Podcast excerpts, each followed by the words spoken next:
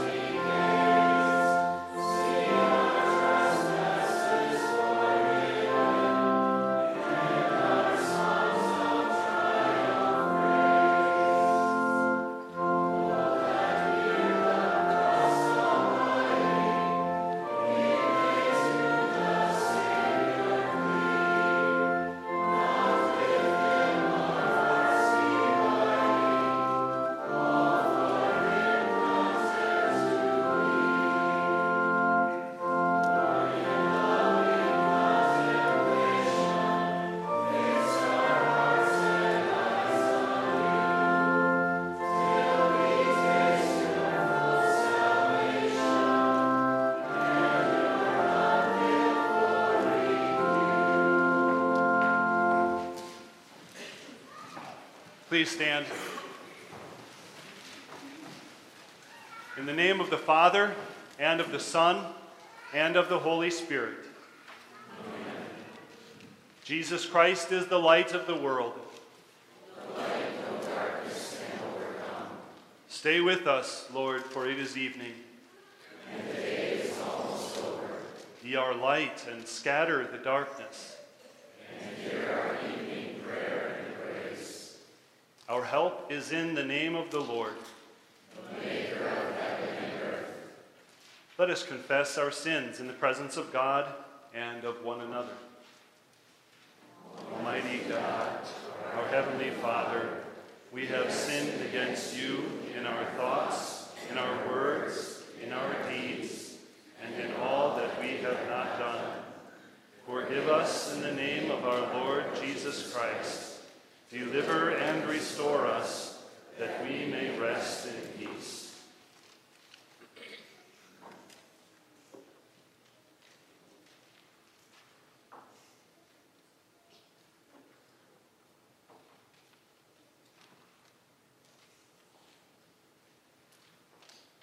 By the mercy of God, we are redeemed by Jesus Christ, and in Him we are forgiven. Let us rest in His peace until the rising of the sun, when we shall serve Him in newness of life.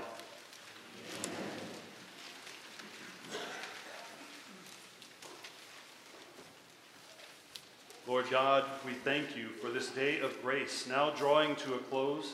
Stay with us and warm our hearts with your forgiving love in Christ. By your word, keep our faith burning brightly, that we may walk in the light of your presence through the darkness of this world. Come and bless us as we worship you, Father, Son, and Holy Spirit. Amen. Please be seated.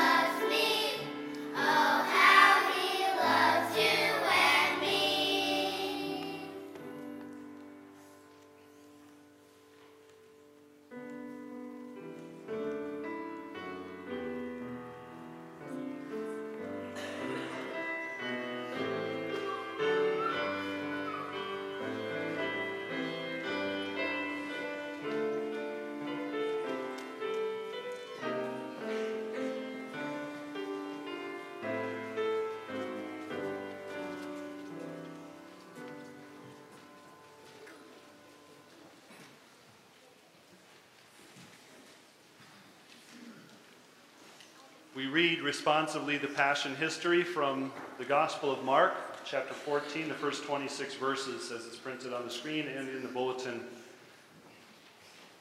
Now the Passover and the festival of unleavened bread were only 2 days away, and the chief priests and the teachers of the law were scheming to arrest Jesus secretly and kill him.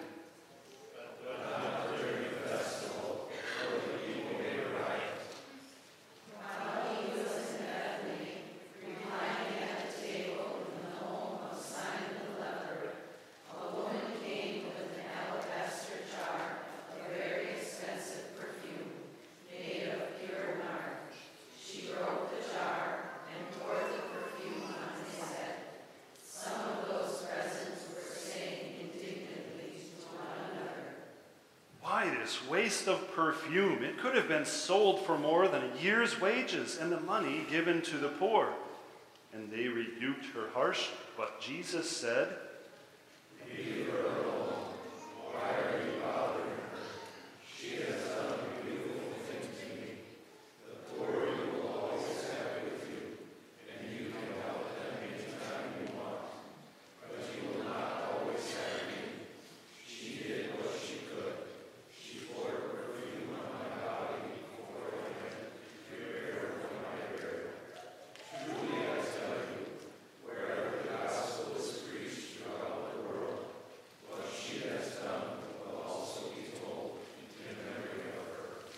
Then Judas Iscariot, one of the 12, went to the chief priests to betray Jesus to them. They were delighted to hear this and promised to give him money. So he watched for an opportunity to hand him over. On the first day of the festival of unleavened bread, when it was customary to sacrifice the Passover lamb, Jesus' disciples asked him, "Where do you want us to go and make preparations for you to eat the Passover?" So he sent two of his disciples, telling them,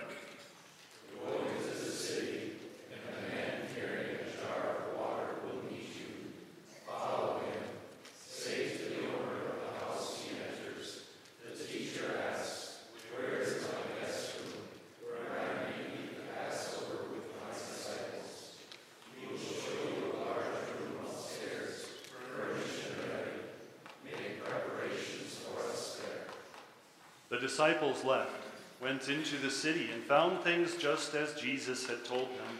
So they prepared the Passover. When the evening came, Jesus arrived with the 12. While they were reclining at the table eating, he said, 'Truly, I tell you, one of you will betray me, one who is eating with me.' They were saddened, and one by one they said to him, 'Surely you don't mean me.'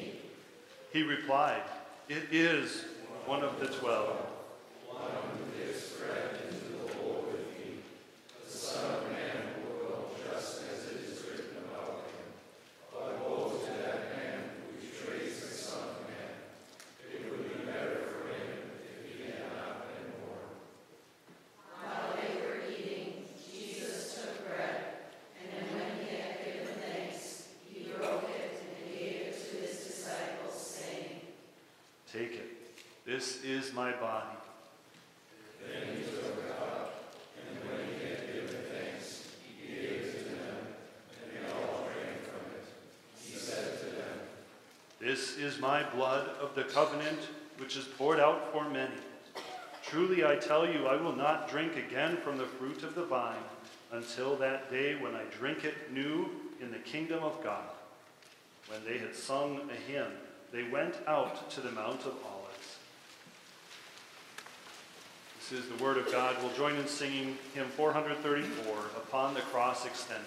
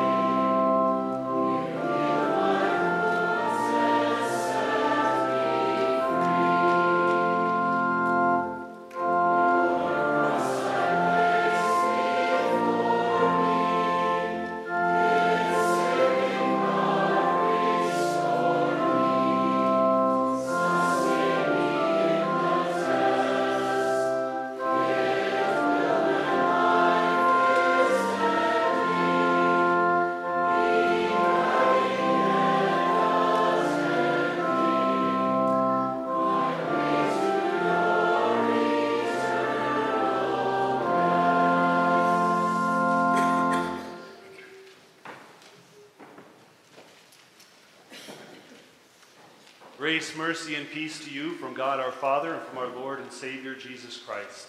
Amen. Words that we consider this evening from God's Word, from Luke chapter 23, beginning at verse 26. As the soldiers led him away, they seized Simon from Cyrene, who was on his way in from the country, and put the cross on him and made him carry it behind Jesus. A large number of people followed him, including women who mourned and wailed for him. Jesus turned and said to them, "Daughters of Jerusalem, do not weep for me.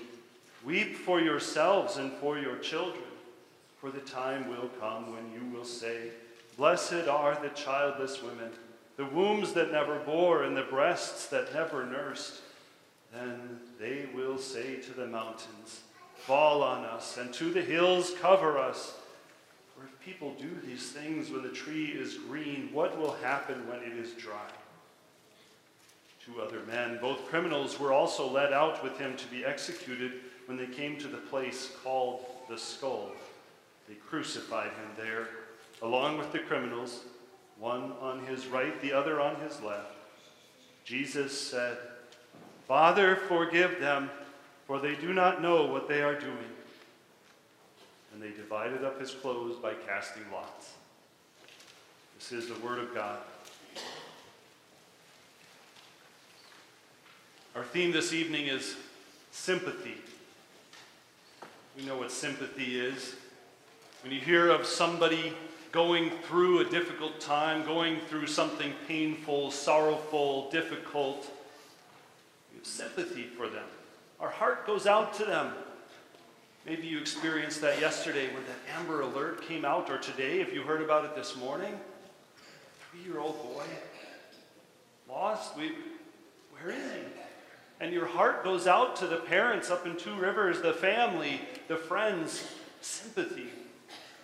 I can only imagine the anxiety, the pain they're experiencing, wondering where their boy is. You hear about a natural disaster, people losing their homes, losing loved ones. Your heart goes out to them. You hear about battlefronts and warfare in the world, and the pain and suffering that causes, and the loss. And you have sympathy for those who are caught up, civilians who are just caught up in the strife of it all. Sympathy. Our hearts go out to those who are enduring pain and suffering and trials and sorrow and difficulties. And we see the sympathy of the crowd as they look at the pain and the suffering that Jesus is enduring as he is led out of the city to be crucified. And what a pathetic sight to see. We're told that a large crowd was there. A large number of people followed him. Where did that large crowd come from? Why were they so interested in that execution? Perhaps some of them were the same ones who had come out a few days earlier on Palm Sunday and shouted, "Hosanna to the Son of David." Maybe some of them were pilgrims who had come down from Nazareth to worship at the temple for the big festival. Maybe some of them were familiar with Jesus. Maybe some of them had heard him preach. Maybe some of them had seen the miracles that he did up in Nazareth.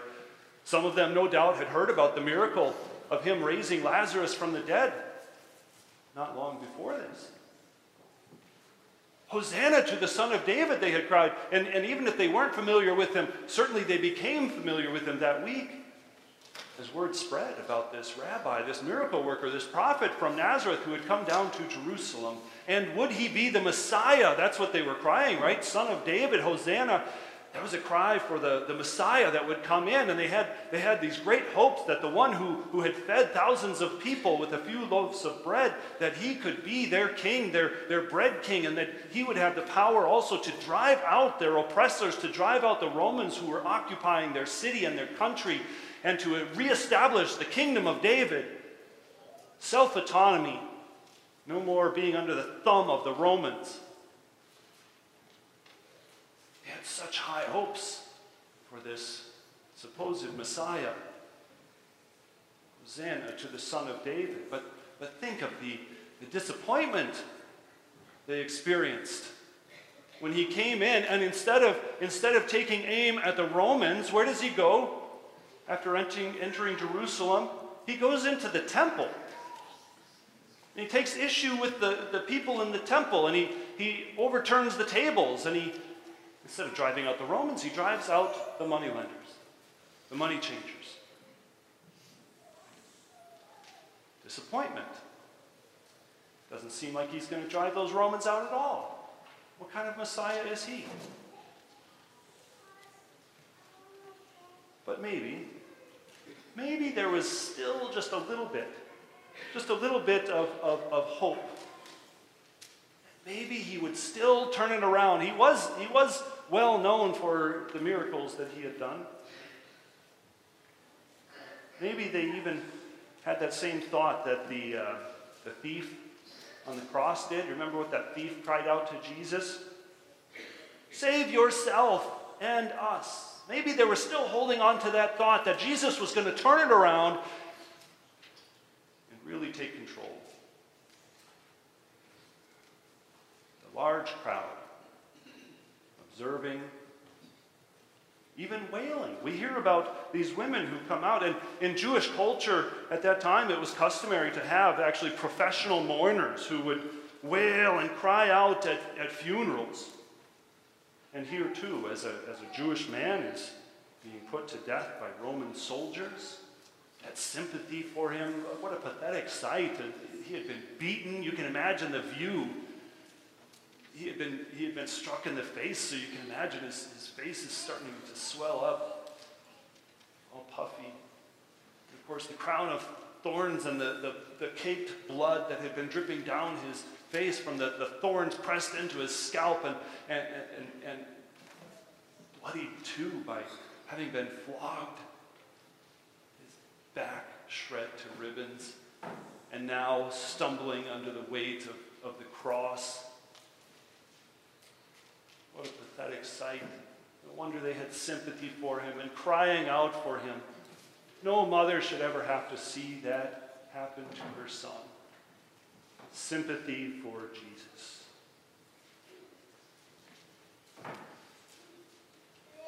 They were filled with sorrow for him, crying out with loud wailing until Jesus spoke.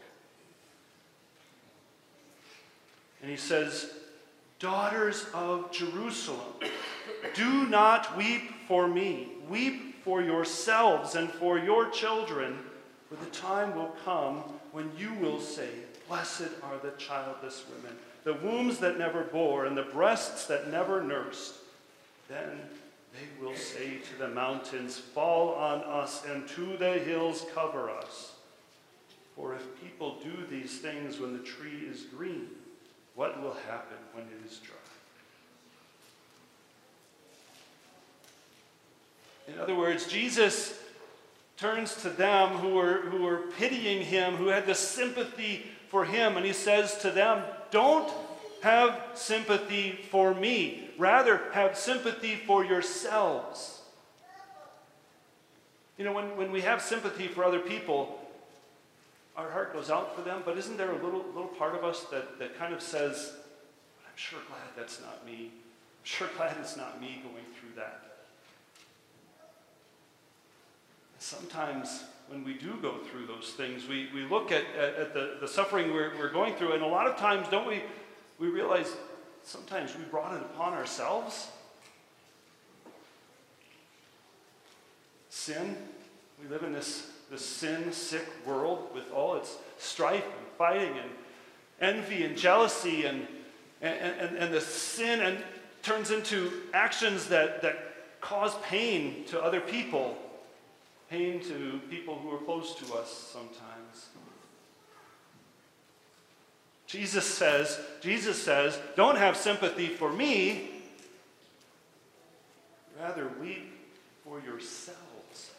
for your children. If we back up again to Palm Sunday, when Jesus entered in, right after he was welcomed by those crowds, we read in Luke 19, verse 41, it says, as he came near, he saw the city and wept over it. He said, if you, yes, you had only known on this day the things that would bring peace to you, but now it is hidden from your eyes. In fact, the days will come upon you when your enemies will build an embankment against you, surround you, and hem you in on every side. Within your walls, they will dash you and your children to the ground, and within your walls they will not leave one stone on top of another, because you did not recognize the time when God came to help you. What a horrific picture of what we do to each other, the suffering that we cause to each other, the impact of sin on the world, and the pain that results. Jesus was predicting, prophesying, foretelling what would happen within just a generation or so. In 70 AD, in the years leading up to 70 AD, when the Romans would lay siege to Jerusalem and finally grow tired of the rebellious Jewish people. And when they finally broke that siege, the Romans went in and they destroyed the temple and threw down every stone. And the stories that came out of that event are just horrific. The things that people experienced, the Jewish people experienced in that event. So horrific that Jesus is proved right when he tells them, don't weep for me, but weep for yourselves and for your children. That women who were so excited to have that gift of a child now are wishing they hadn't, because they have to witness the suffering that their child goes through in that event. And they're saying it would have been better to be buried. The impact of sin on the world. Jesus says, don't weep for me, weep for yourselves. He also quotes there from a prophet in the Old Testament. He quotes from Hosea, chapter 10, verse 8, when he says, they will say to the mountains, fall on us, and to the hills, cover us. And in other words, things are going to get so bad that they're going to wish to die. And that's a prophecy. He's quoting from Hosea. Hosea was a prophet to the northern kingdom of Israel, calling them to repentance for their sins and warning them of the destruction that would come on that northern kingdom if they didn't turn back to God, the destruction that would come from the Assyrians. And the Assyrians were just absolutely brutal people. And again, the people didn't turn away from their sins and turn back to God. But so Jesus is comparing the terrible destruction of the northern kingdom prophesied by Hosea to what would happen in 70 AD and the destruction that would come to Jerusalem. But here's the fascinating thing. It gets quoted one more time, this prophecy from Hosea. It gets quoted again in Revelation chapter 6. This is as the seven seals are being opened. And Revelation, the sixth seal that's opened, seems to be pointing ahead to Judgment Day and the judgment that would come upon the earth. And this is what it says about when that sixth seal is opened. In verse 15 of Revelation 6, it says, then the kings of the earth, the princes, the generals, the rich, the mighty, and everyone else, both slaves and free, hid in caves and among the rocks of the mountains. They called to the mountains and the rocks, fall on us and hide us from the face of him who sits on the throne and from the wrath of the Lamb. For the great day of their wrath has come. And who can withstand it? Those who are still in their sins when Judgment Day comes will fulfill that prophecy of Hosea that Jesus also quoted about 70 AD of crying out, it would be better to die. It would be better if the mountains would just fall on us. And so it's a picture. It's a prophecy of what our sins bring upon us. It's not just the temporal suffering that we cause to each other so often in this world and in time, but it's the suffering of eternity. It's the suffering of, that that we endure when we are cast out of God's presence forever because of our sins. And Jesus says, don't have sympathy for me. Rather weep for yourselves. And isn't that what the season of Lent is about? That we examine our hearts again and see, weep for ourselves and our sin and our suffering we have earned by our sins. And if only there were some way out. And then Jesus goes up on the cross and he says, Father, forgive them. And a reminder of why Jesus was going to the cross. Not that we would have sympathy for him, but to show that he had sympathy for us in our poor, wretched state, sinners that we are. He had sympathy on us and was willing to endure all of that suffering, all of that pain, all of that shame, all of that hell as God turned his back on his own son as he hung there in darkness. Jesus took the full weight of your sins upon himself. Because he had sympathy for you.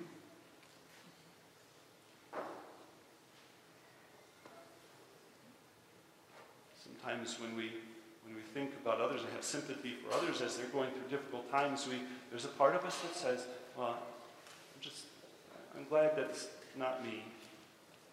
And as we look at Jesus, it should have been you. It should have been you suffering for your sins. But instead, it's him.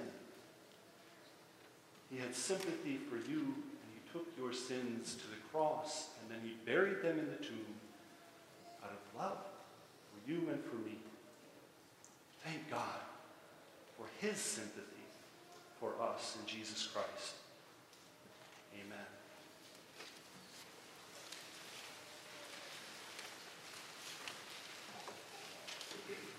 Peace of God, which transcends all understanding, will keep your hearts and minds in Christ Jesus our Lord. Amen.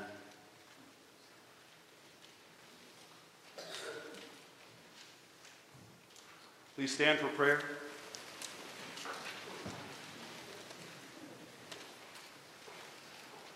Grant peace to your people, Lord, that amid the stresses of life we may rest quietly, knowing all is right with you.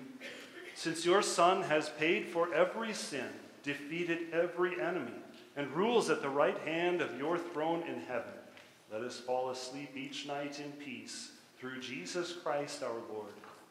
Amen. Our Father, who art in heaven, hallowed be thy name. Thy kingdom come, thy will be done on earth as it is in heaven. Give us this day our daily bread, and forgive us our trespasses, as we forgive those who trespass against us. And lead us not into temptation, but deliver us from evil. For thine is the kingdom, and the power, and the glory, forever and ever. Amen.